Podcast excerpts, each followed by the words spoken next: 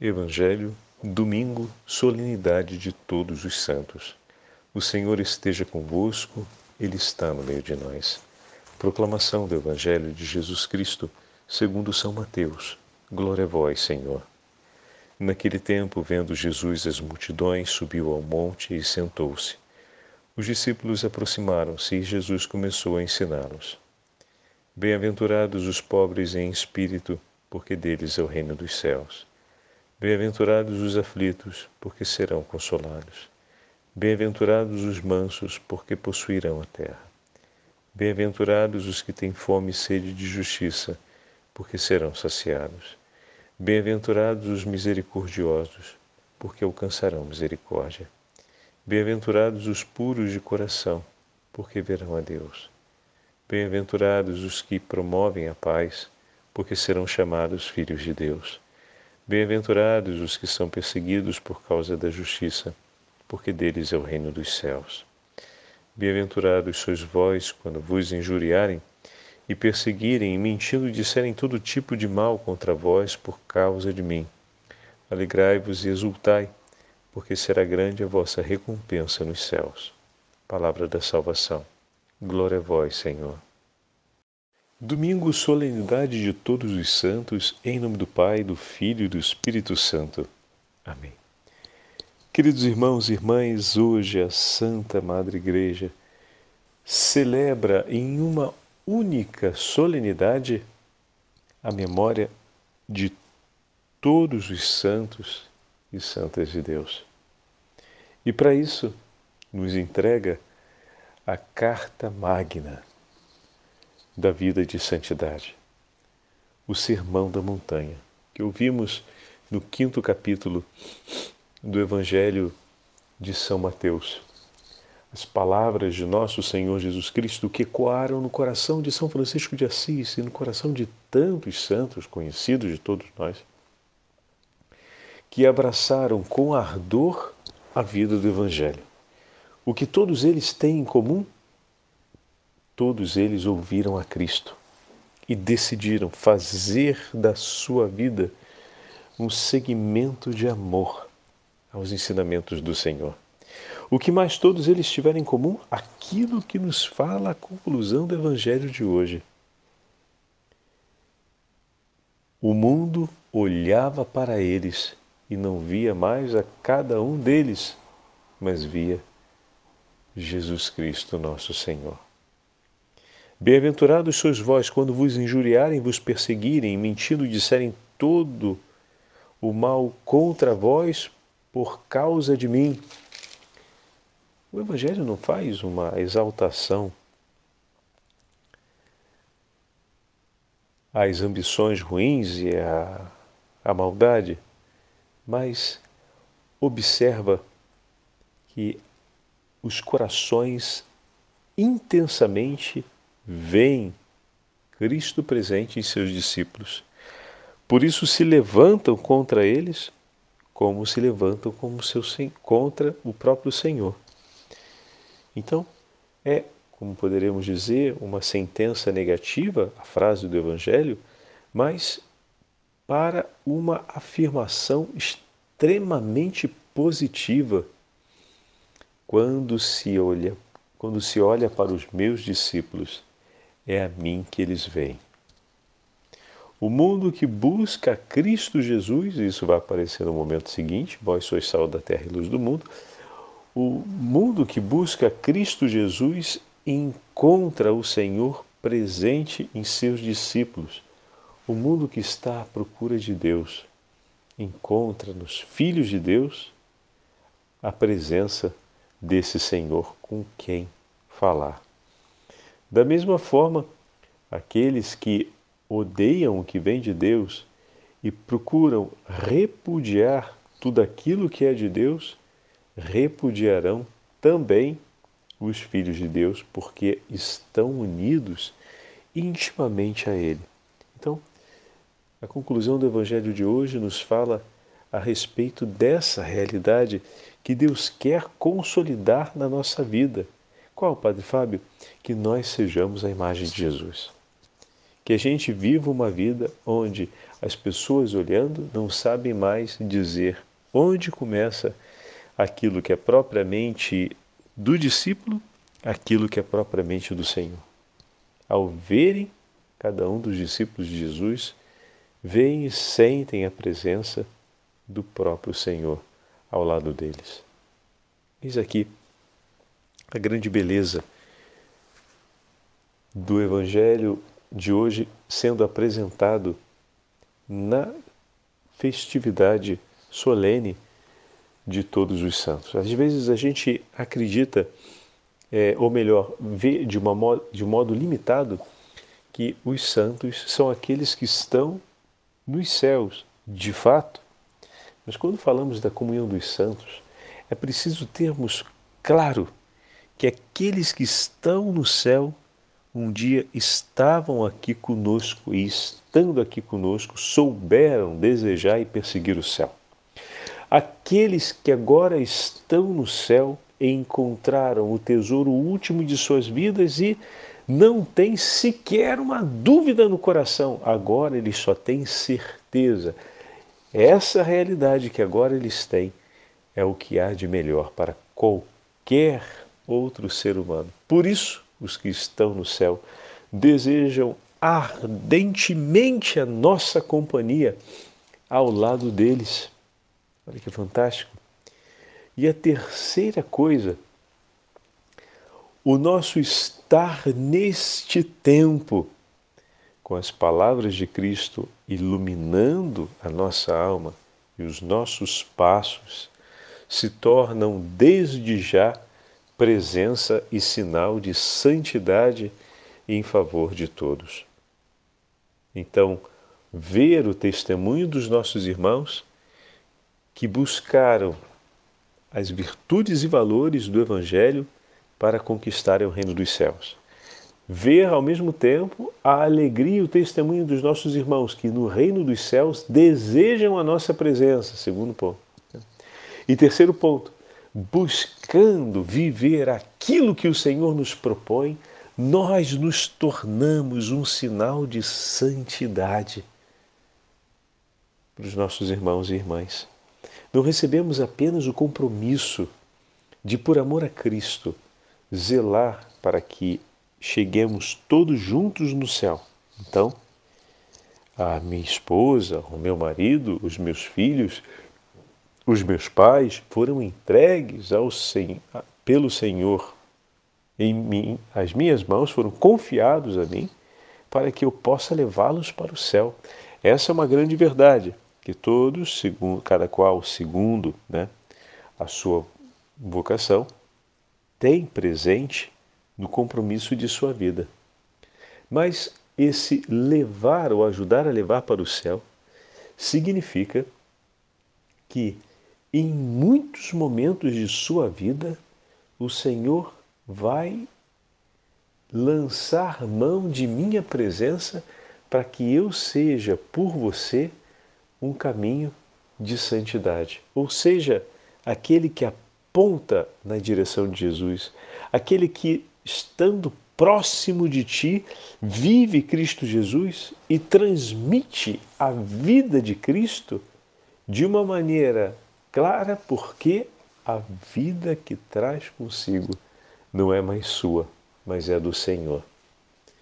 Quantos foram aqueles nossos amigos, irmãos, sacerdotes, religiosos que passaram na nossa vida ao longo da nossa história e a presença deles foi, por nós, uma presença santificante, porque nos fez pensar nas coisas do céu porque nos fez desejar o céu e porque a convivência com eles e o testemunho deles fez mudar a nossa forma de perceber a vida e de impostar os passos e o caminho da nossa vida.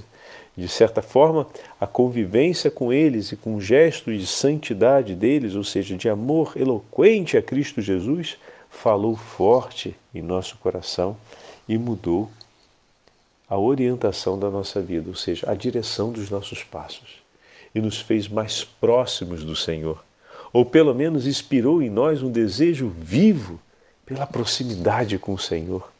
Isso, meus irmãos, também faz parte da celebração do nosso dia. O quanto o Senhor está fazendo de você um tesouro de santidade pela sua família.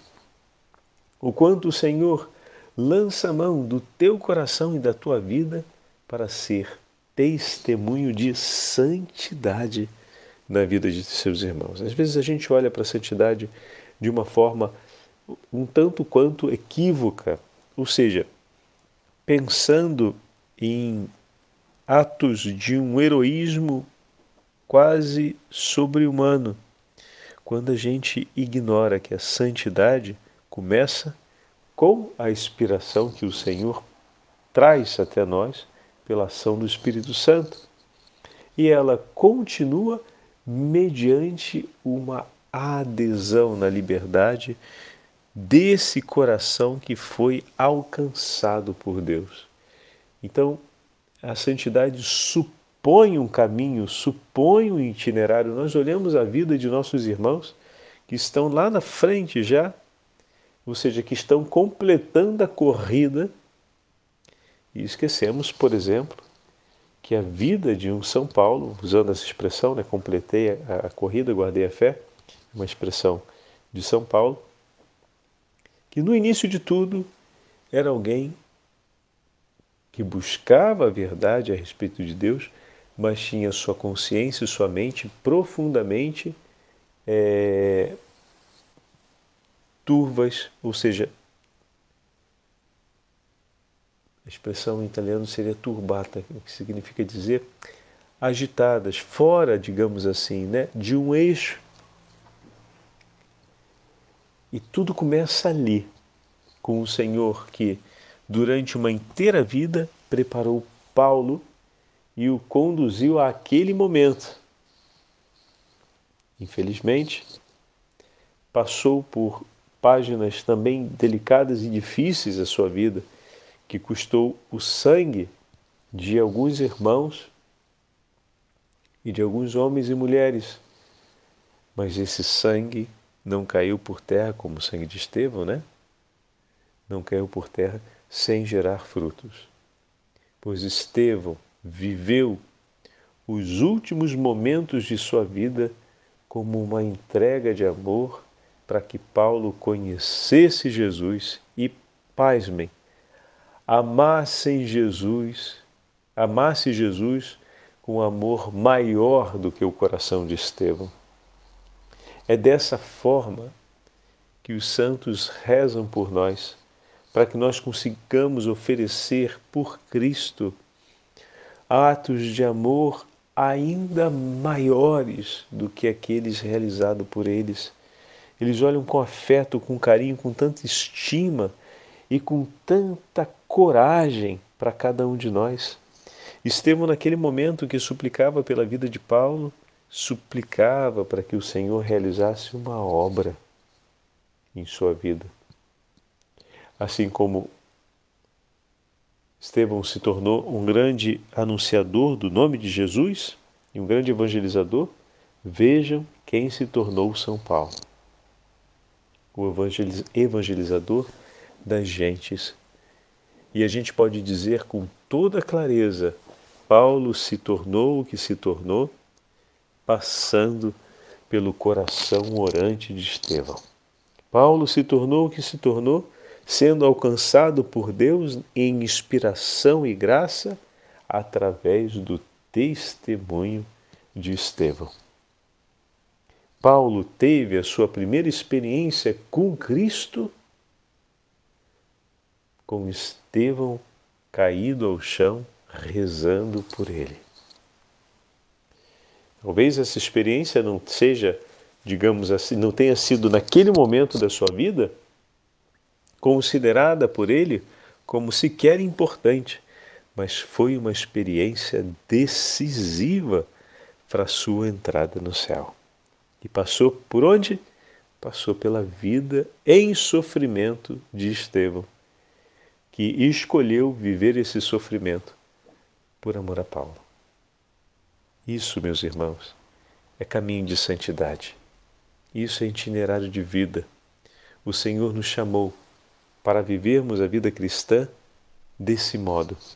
Quando celebramos a festa de todos os santos, unimos em uma só celebração a beleza da santidade que ecoa nessas três grandes realidades, formando uma única realidade aquela dos corações que se unem a Cristo de maneira inseparável, como nos fala o Evangelho.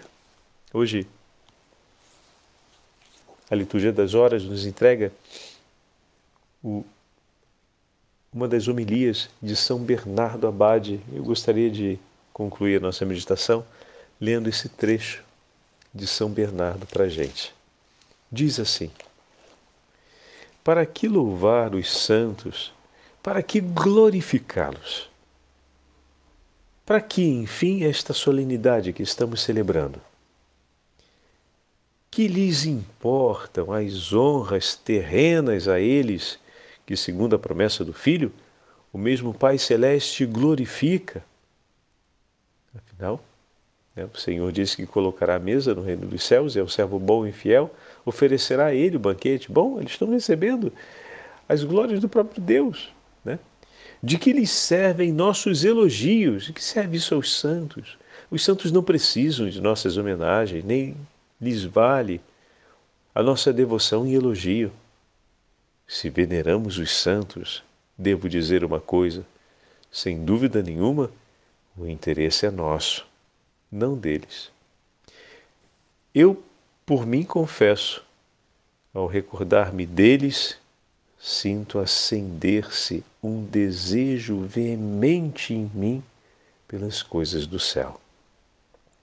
Em primeiro lugar, o desejo que sua lembrança mais estimula e incita é o de gozarmos de sua tão amável companhia e de merecermos ser concidadãos e comensais dos Espíritos bem-aventurados, de unir-nos ao grupo dos patriarcas, às fileiras dos profetas, o senado dos apóstolos, ao número, numeroso exército dos mártires, ao grêmio dos confessores, à coroa das virgens, de associar-nos, enfim, à comunhão de todos os santos e com todos nos alegrarmos. A Assembleia dos Primogênitos aguarda-nos, meus irmãos. E nós, Parecemos muitas vezes indiferentes. O céu espera por nós. Nós desejamos as coisas do céu, mas como é importante saber que o céu espera por nós. Os santos desejam-nos em sua companhia e nós fazemos caso. E nós não fazemos caso, perdão. Os justos esperam-nos e tantas vezes nos esquivamos aqui na terra dos atos de justiça e de bondade.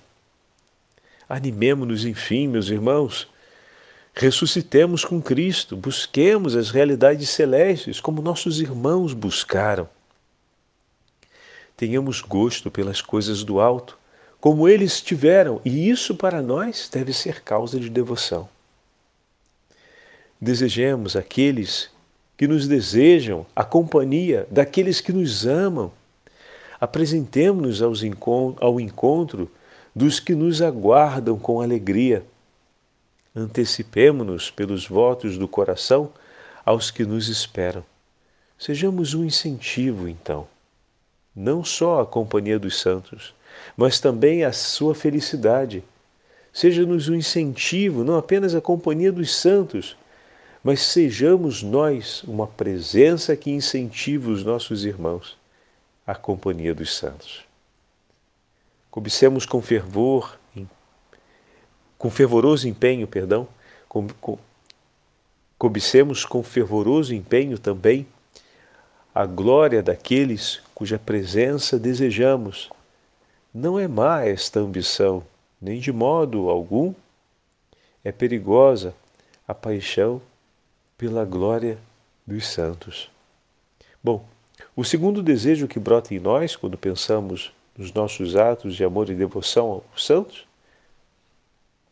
consiste em que Cristo, nossa vida, tal como a eles, também aparece a nós e nós, juntamente com Ele, apareçamos na glória.